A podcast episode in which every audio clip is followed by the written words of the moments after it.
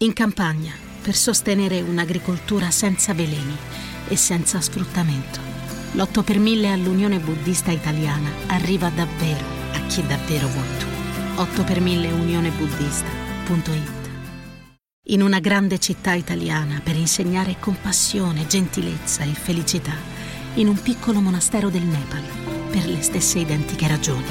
L'8 per 1000 all'Unione Buddista Italiana arriva davvero a chi davvero vuoi tu.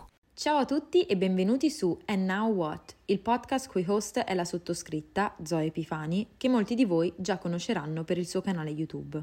Buongiorno, come va? Come state? Io devo dire che in questi giorni sto attraversando una fase un po' particolare, una situazione un po' particolare che mi sta insegnando molto sicuramente e mi sta anche facendo tirare fuori dei lati del mio carattere che avevo per forza di cose un po' messo da parte perché fortunatamente non mi servivano. Non ne parlerò ulteriormente, però sappiate che o su Instagram o su TikTok o su entrambi andrò a raccontare più nel dettaglio, anche perché ormai non c'è più niente da perdere.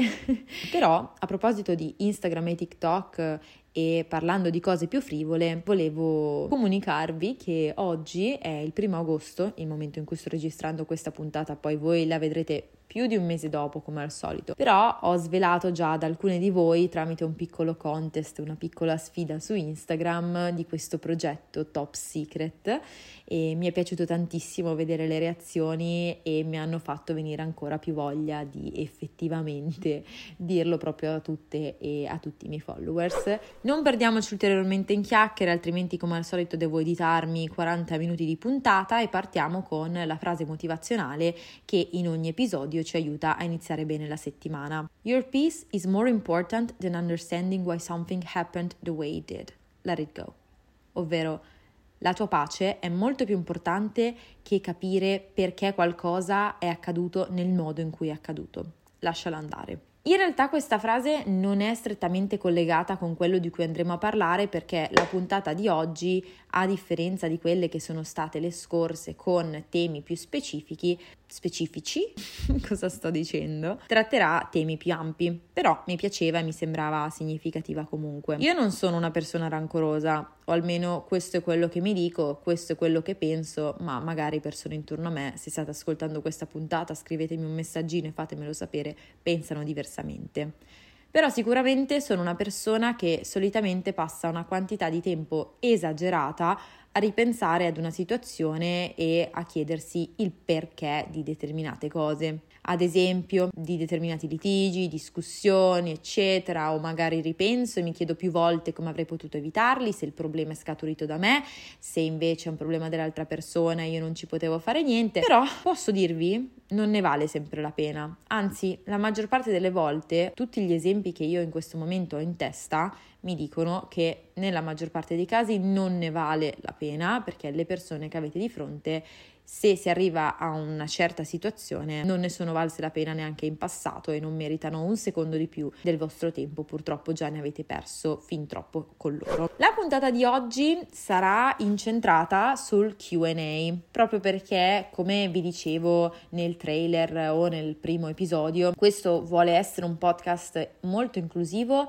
e non solo mio ma anche vostro, ma anche di chi mi ascolta. Vi ho chiesto nelle storie di farmi delle domande riguardanti il tema scuola, proprio perché questa prima stagione è incentrata sul back to school, dato il periodo che stiamo attraversando, e ho scelto otto domande a cui andrò a rispondere e che spero possano essere utili, anche perché ho cercato di scegliere quelle domande nelle quali più persone si potrebbero ritrovare, che più persone potrebbero essere portate a farsi. Prima tra tutte, non so se ho scelto l'università giusta. Come fare? Come rendersene conto? Ho deciso questa domanda per prima perché ovviamente è la domanda che io più volte mi sono fatta un anno fa. Prima di tutto vorrei sradicare completamente l'idea che l'università debba essere giusta al primo colpo e che non ci sia margine di errore, perché se ci fermiamo a riflettere è molto più normale che sia il contrario, quindi è molto più normale che iniziamo qualcosa, ci rendiamo conto che non è quella che ha fatto per noi, che non è quella più giusta perché comunque non avendola mai provata non lo potevamo sapere prima, ma adesso lo sappiamo e possiamo reindirizzare il tiro, riaggiustare la traiettoria. Sicuramente non è facile affrontare un cambiamento, qualsiasi esso sia, specialmente se si pensava che la strada intrapresa fosse quella super giustissima e invece non si è rivelata tale. Però per renderlo più facile bisogna non farsi prendere dai pregiudizi e rimanere dell'idea che sbagliare è umano. Potrebbe essere il vostro caso che avete iniziato l'università che pensavate di voler fare già dalla prima superiore e dopo qualche mese vi rendete conto che proprio non vi entusiasma nel modo in cui vi aspettavate. A questo punto potreste vederlo come un fallimento personale, ma quello che vi dico io è che i gusti cambiano. Non arrivate arrivate a conclusioni affrettate, nel senso, se un paio di esami vi vanno male non vuol dire necessariamente che avete sbagliato l'università. Datevi del tempo. Dal momento in cui iniziate a dubitare del vostro percorso fino alla rinuncia agli studi, potete far passare anche delle settimane. Non deve essere per forza oggi mi vengono dei dubbi, domani ciao ciao università. Datevi tempo anche per trovare un'altra opzione che sia un'altra facoltà o che sia una strada completamente diversa. Passiamo alla seconda domanda. Come riprendere la motivazione per studiare a settembre? Come probabilmente saprete, a settembre 2023 io inizierò dopo due anni di stop l'università. Quindi questa domanda me la sto facendo anche io attualmente. Sono sempre stata una persona super organizzata e studiosa, però devo ammettere che un po' di timore per come potrò affrontare questo nuovo inizio c'è sempre. Secondo me, o almeno quello che farò io sarà affrontare il tutto con entusiasmo in generale a me piace settembre, non solo perché c'è il mio compleanno, ma anche perché si ritorna alla mia tanto amata routine. Quindi guardate sempre il lato positivo. Mentre in estate si è un po' più allo sbaraglio, a settembre si ha la possibilità di ritornare alla routine e di conseguenza a ritornare a lavorare sui propri obiettivi e su se stessi in modo un po' più serio, in un modo un po' più costante. Non fasciatevi la testa ancora prima di esservela rotta. Voi iniziate con il giusto mindset, romanticizzando organizzando la vostra vita e vedete come va. Iniziate già da subito a studiare volta per volta, così da riabituarvi ed avere una mole di studio non troppo grande, perché ovviamente nessuno inizierà con questa spassionata voglia di ripassare i pomeriggi a memorizzare cose che possono apparentemente a volte sembrare senza senso, però sicuramente se lo si fa gradualmente è molto più semplice che ritornare da un giorno con zero pagine a un giorno con 400. Domanda numero 3 aspetti positivi e negativi del sistema scolastico italiano, secondo me. Premesso che Ognuno ha le proprie opinioni personali e premesso che per ora io ho frequentato la scuola solo in Italia, quindi non posso compararla troppo con scuole di altri paesi o altre esperienze. I voti, prima di tutto, e il sistema con cui vengono assegnati. Ho già fatto un intero episodio a riguardo, quindi non mi soffermerò, ma secondo me non hanno proprio il 100% della correttezza, diciamo. Poi abbiamo la poca pratica, che invece secondo me è necessaria per apprendere al meglio la teoria e memorizzarla a lungo termine. Poi c'è la mancanza di alcune materie o mancanza di spiegazioni di alcuni argomenti più importanti di altri che invece si fanno e di altri che poi sono meno utili proprio appunto ritornando a questo discorso della vita di tutti i giorni. La meritocrazia, che è spesso basata più sulle preferenze che effettivamente sul merito. E poi rispetto ad esempio all'Olanda le poche agevolazioni nei confronti dei giovani che studiano. Mentre in Olanda il governo si impegna molto per tutelare i giovani che decidono di continuare il loro percorso di studi proprio anche per invogliarli. Menzioniamo anche alcune cose positive. Sicuramente la scuola italiana è più completa di quella di molti altri paesi e ti dà una buona infarinatura di tutta la cultura. Domanda numero 4. Come superare la paura di stare fermi? Avrei dovuto iniziare una magistrale, ma per questioni di tempistiche non posso più. E parli proprio con la persona giusta, visto che io non riesco a stare ferma. Il tempo che ho perso, tra virgolette, quando inizialmente ho lasciato l'università e non avevo un piano B, è stato molto utile per aprirmi a tante possibilità. Quindi, visto che hai tempo libero e, di nuovo, tra virgolette, niente da perdere, prova magari diversi lavori o diversi hobby e capisci cosa fa per te. Nel senso che, secondo me, questo tempo, tra, eh, presumo, la fine della triennale e l'inizio di una magistrale o di un master, non deve essere per forza un tempo in cui tu stai ferma solo perché devi attendere questo nuovo percorso universitario. Nessuno ti dice che in questo anno o in questi mesi, non ho ben capito appunto quali siano le tue tempistiche, non puoi metterti a lavorare o non puoi metterti a viaggiare. Veramente il mondo offre tantissime possibilità che non vanno scartate a priori, magari per questioni economiche o magari per insicurezze varie, perché ci sono mille modi per fare qualsiasi cosa anche a livelli bassi di prezzo e potrebbe essere, come è stato nel mio caso, che nel tentare diverse opzioni per tenerti occupata, possiamo dire anche per noia, trovi qualcosa che non ti aspettavi ma che ti piace e ti appassiona veramente. Domanda numero 5. Mi trovo male con la mia classe, mi sento derisa da tutti, non so cosa fare, aiutami tu. Ebbene, ti aiuto io. Ti dico, non perdere il tuo preziosissimo tempo a preoccuparti di persone che non sono assolutamente alla tua altezza. Perché io non le conosco queste persone, però già persone che deridono un'altra persona non hanno un valore così alto. Io la vedo in questo modo. Chi decide di impiegare il proprio tempo a deridere o giudicare gli altri in maniera importante, direi quasi ossessiva, non vale un centesimo. Ognuno nella vita percorre una strada a sé.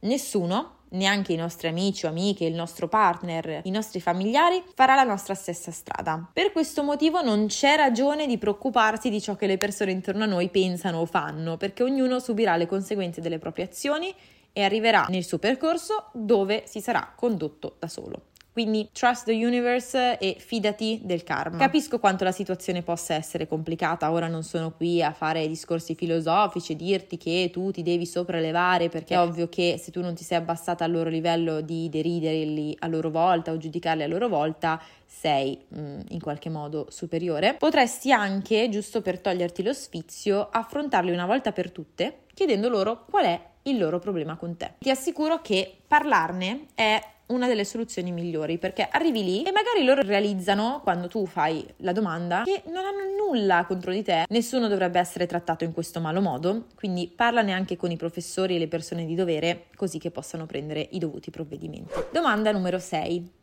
Come passare al meglio l'ultimo anno di superiori ottenendo risultati? Vi devo dire, questa è una cosa che non mi sarei mai detta mentre ero nella situazione, quindi mentre stavo per fare il mio ultimo anno di superiori, ma che se tornassi indietro ora da Zoe ventenne alla Zoe diciassettenne, diciottenne, lo direi. Non concentratevi tanto sul percorso scolastico, tralasciando troppo il percorso extrascolastico perché l'ultimo anno di liceo di superiori è speciale più fuori dalle mura scolastiche che dentro.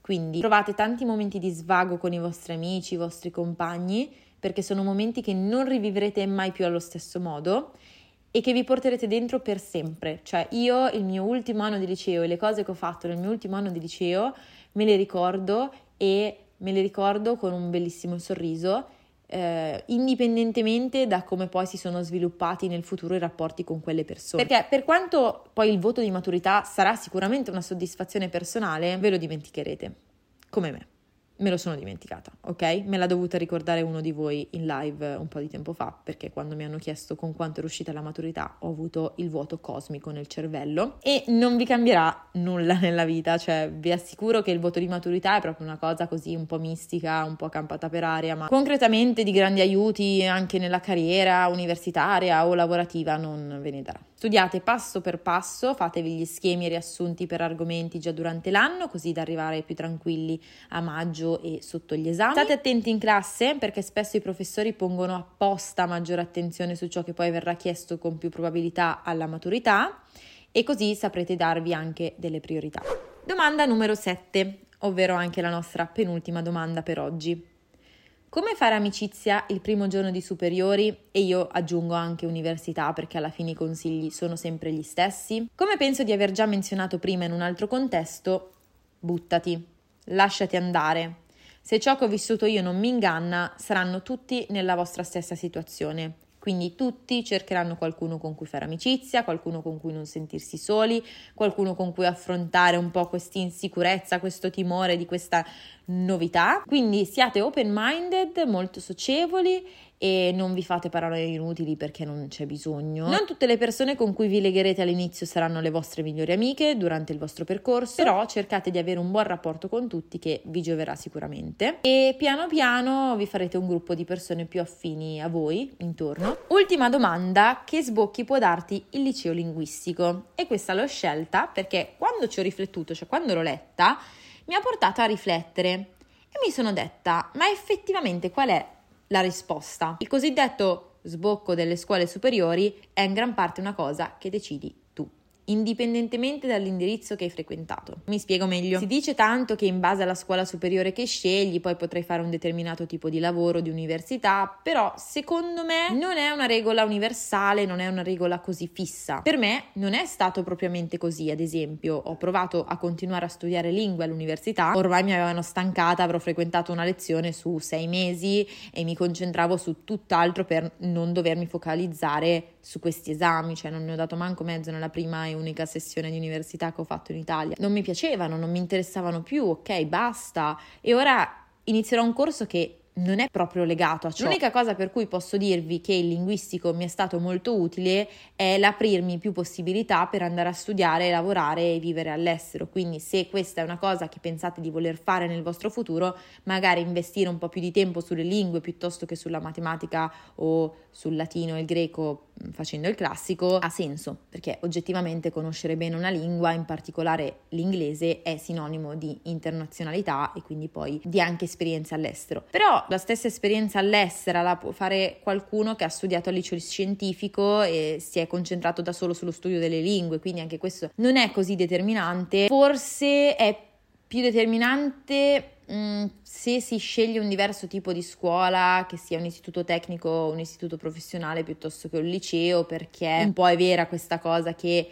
da un istituto tecnico o professionale eh, si può già magari andare a lavorare con più facilità rispetto che uscendo da un liceo in cui si è un po' più costretti a fare l'università, ma anche lì io sono eh, il caso vivente che non è così per tutti, alla fine ognuno determina il proprio futuro. Eh, come al solito sono fiduciosa in un vostro feedback perché questa puntata è giunta al termine e spero che questo QA vi sia piaciuto. Fatemi sapere se ne vorreste altri. Vi invito a seguirmi su Instagram dove vi chiederò sempre cose per interagire con il podcast, quindi è sicuramente il mezzo più facile anche per partecipare alle prossime puntate su TikTok e su YouTube, oltre che qui.